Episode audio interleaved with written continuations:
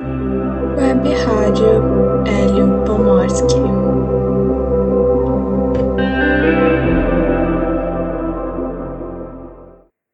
Bom dia, boa tarde ou boa noite. Eu sou Ana Paula Hartmann, bolsista do projeto Rádio Web Hélio Pomorski do IFRS Campus Erechim, interligando profissionais das rádios comunitárias da região do Alto Uruguai. Hoje, irei falar sobre uma palestra realizada durante o terceiro workshop de ações afirmativas, inclusivas e diversidade do IFRS Campus Erechim, que teve como título A Importância da Mulher Negra para a Formação Social Brasileira. Essa fala foi organizada pelo Núcleo de Estudos Afro-Brasileiros e Indígenas do IFRS Campus Erechim e teve como palestrantes a advogada Luísa Fernanda Silva dos Santos e a candidata vereadora Eliana Paulina de Souza. Eliana é gerente comercial, candidata vereadora, proprietária da loja da Nega 1001 Utilidades, onde vende, entre outros artigos e acessórios africanos, e membro do Movimento Negro de Erechim. A história das mulheres negras é muitas vezes difícil de ser encontrada e exposta, pois houve um apagamento de sua importância na sociedade. Porém, ao buscar fundo, é possível achar grandes conquistas delas que inspiram outras mulheres até hoje. Ouça. É. Eu tenho uma, um exemplo aqui, nós temos um exemplo de como eu fui candidata a vereadora, eu tenho exemplo também da política, que é Antonieta Barros, tá? Muita pouca gente sabe, mas Antonieta Barros foi uma das primeiras deputadas estadual negra, tá? De Florianópolis, ela era de Santa Catarina. No ano de 1934, ela foi eleita a primeira deputada estadual negra. Então tem coisas assim que se nós não buscarmos lá atrás, não pesquisarmos, nós não vamos saber, porque é uma coisa que não vem tão à tona e também não tem tanta questão das pessoas virem comentar a respeito do assunto, né? Então são coisas que nós, mulheres negras, temos que ir procurando, indo atrás, juntando quebra-cabeça, para a gente saber o que, quem foi, o que fez, o que aquela pessoa significou, quem foi ela, quem que ela representou para nós, né? Então é mais ou menos assim que, que ando figurino aí. A alfabetização, por muito tempo, foi um privilégio de homens brancos, né? Então, hoje tem aquela tal a questionamento do, da, da cota, né? Ah, do, da cota para negro, que negro não tem que ter cota, uns são a favor, outros são contra, mas se nós só voltar lá atrás, nós podemos ver que nós não tivemos isso. Né? Os negros não teve esse, essa oportunidade de estudo, não teve essa oportunidade de conhecimento, não teve um espaço tipo, ó, vocês vão estar aqui, vocês vão ter estudo, vocês vão ter uma instrução, né? Vocês vão ter uma educação para vocês seguirem em frente. Isso nós não tivemos, né? Infelizmente, isso é uma coisa que, que veio ocorrer, né? E quem está na frente das grandes grades curriculares, né? A gente coloca negro, tradição, pluralidade, é, é uma coisa que é bem pretexa de a gente entrar em questão e estar tá discutindo sobre o assunto, né? Veja sobre alguns depoimentos de mulheres negras em relação ao seu trabalho como empregadas domésticas e como elas são tratadas. Mulheres negras, aí ó. Se você ver nesse primeiro depoimento aí, é uma empregada doméstica, tá? O que, que ela relata para nós nesse depoimento dela? Que ela trabalhava numa casa, que ela foi trabalhar numa casa de família e a patroa dela falou para ela que ela não podia comer e nem usar o mesmo talheres que eles usavam na casa. Então, para vocês verem, né? Hoje, isso é uma coisa de hoje. Isso é uma coisa que já acontecia lá, no, lá atrás, a escravidão lá atrás. Nós já passávamos por isso. As mulheres negras, as empregadas negras já passavam por isso. E ainda hoje, a gente tem esse relato. Temos outro relato também, que é o de baixo também, que ela coloca aqui para nós. Que o marido dela, ela estava trabalhando e quando a, a dona da casa saía, o marido dela andava de cueca pela casa se insinuando para ela, tá? Como se fosse, ah, essa aí, né, ó, eu acho que. E ainda ofendeu, ainda falou para ela, usou palavras ofensivas, falando que ela tinha cara de mulher, de bandido, né? Então, quer dizer, por quê? Por ela ser negra?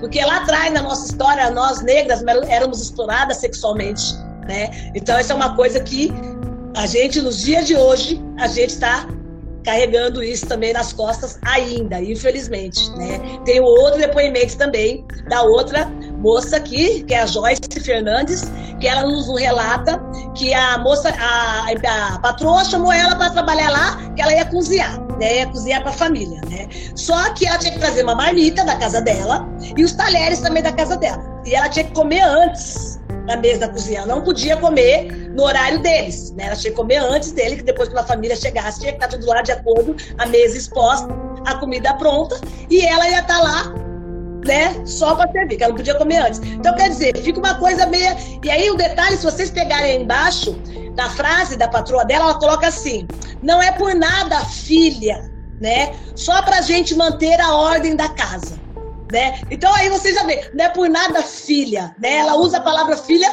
com um gesto assim, que fosse um gesto carinhoso, mas para não, não levar para outro lado, né? Não, não é nenhum tipo de preconceito, não, tá? Só tô falando para você que a minha casa tem que funcionar assim, é assim que tem que ser, mas não temos preconceito nenhum com você, viu, filha?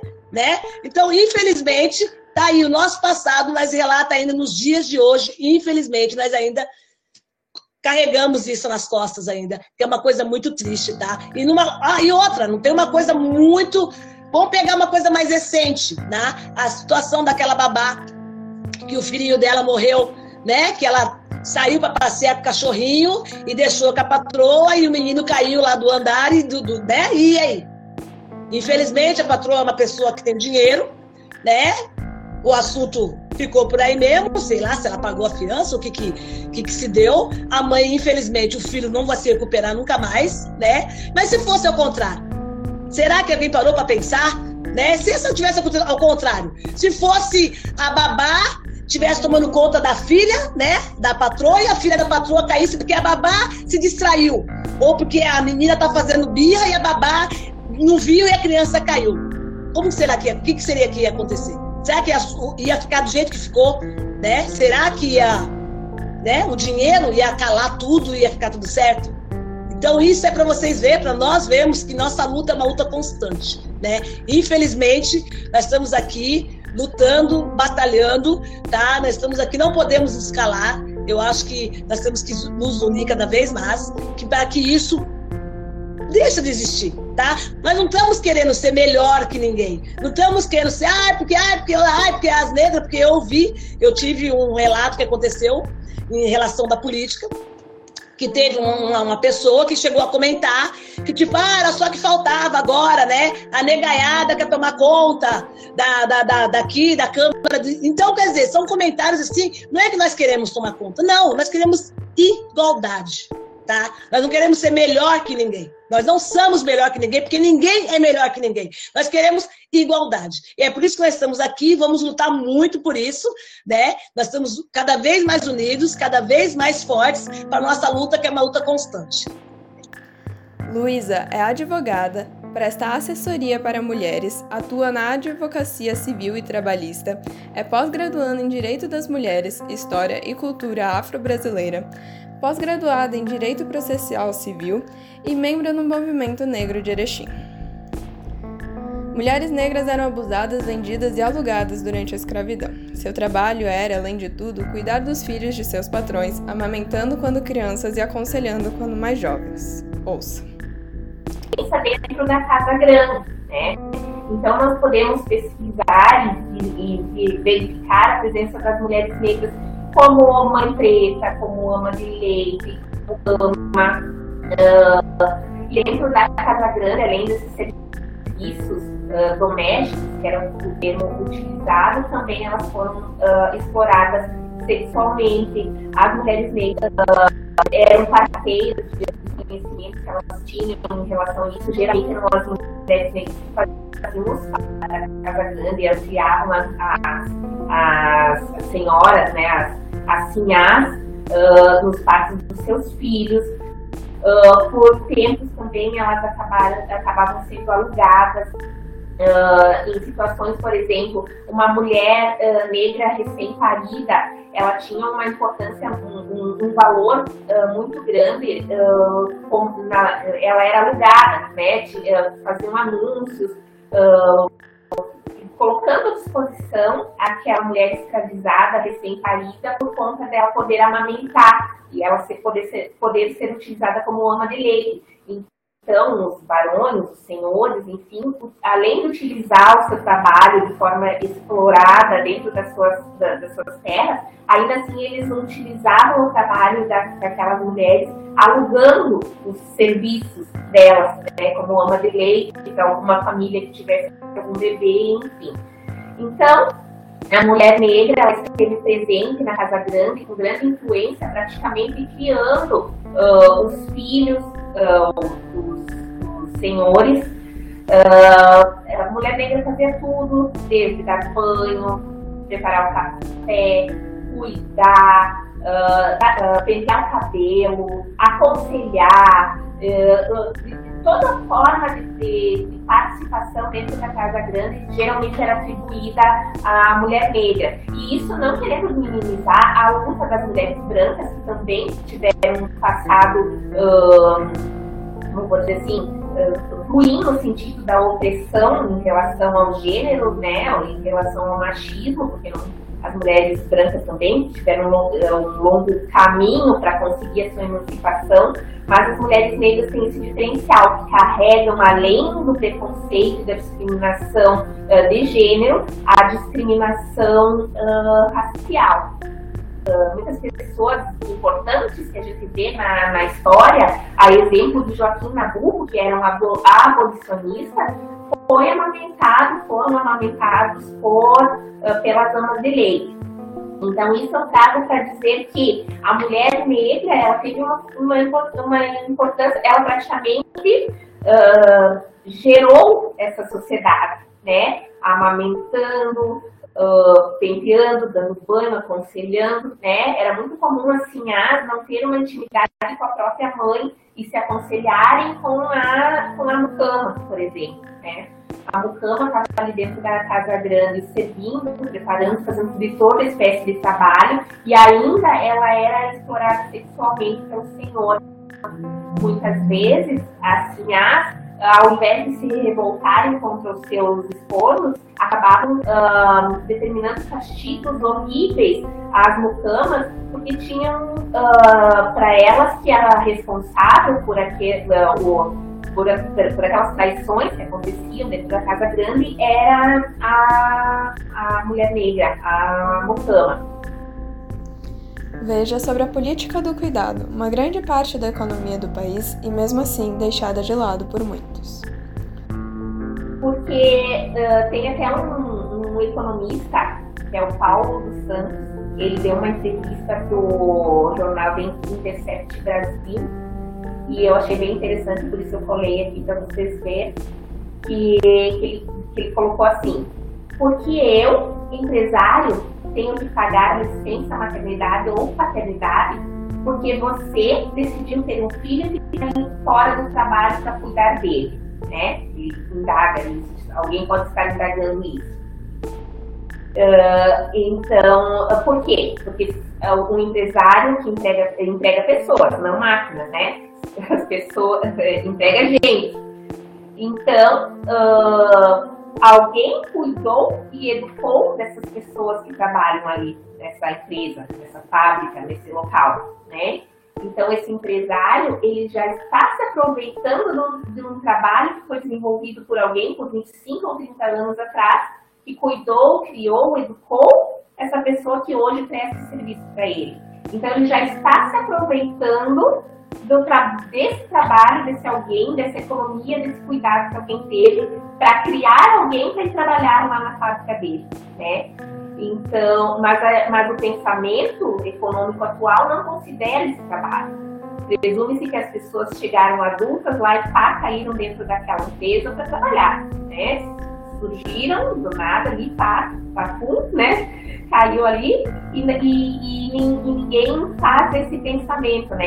Quanto foi investido até chegar esse funcionário, esse trabalhador, está gerando renda para esse empresário na empresa dessa pessoa, né?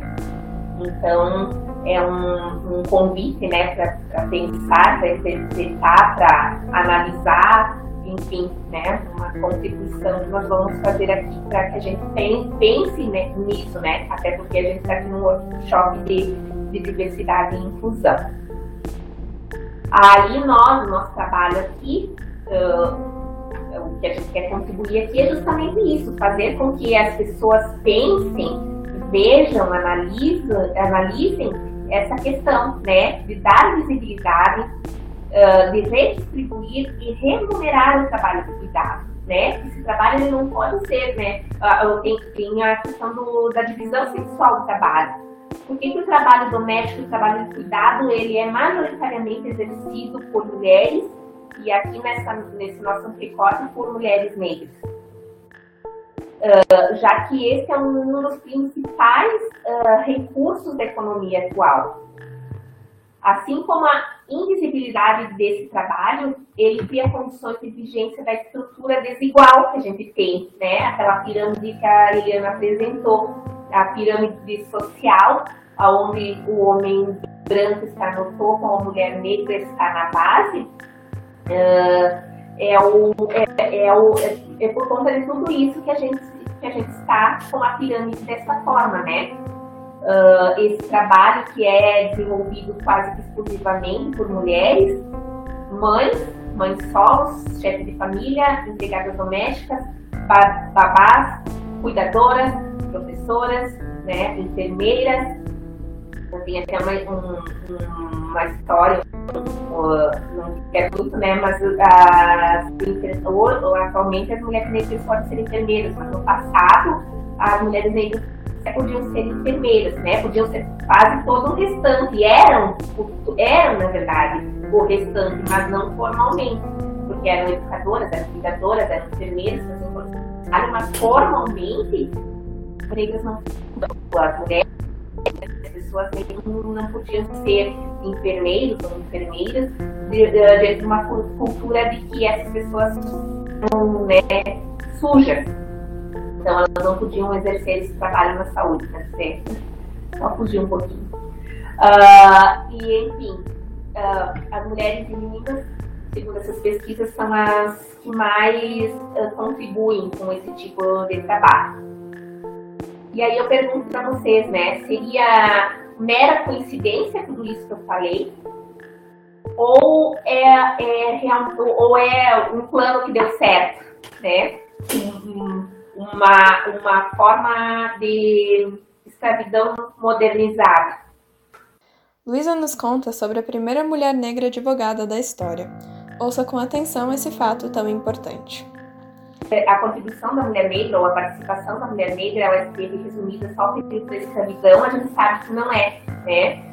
Uh, tem até um, um, provérbio, um provérbio africano que, que diz até que os leões inventem as suas próprias histórias, os caçadores sempre serão os heróis das narrativas de caça.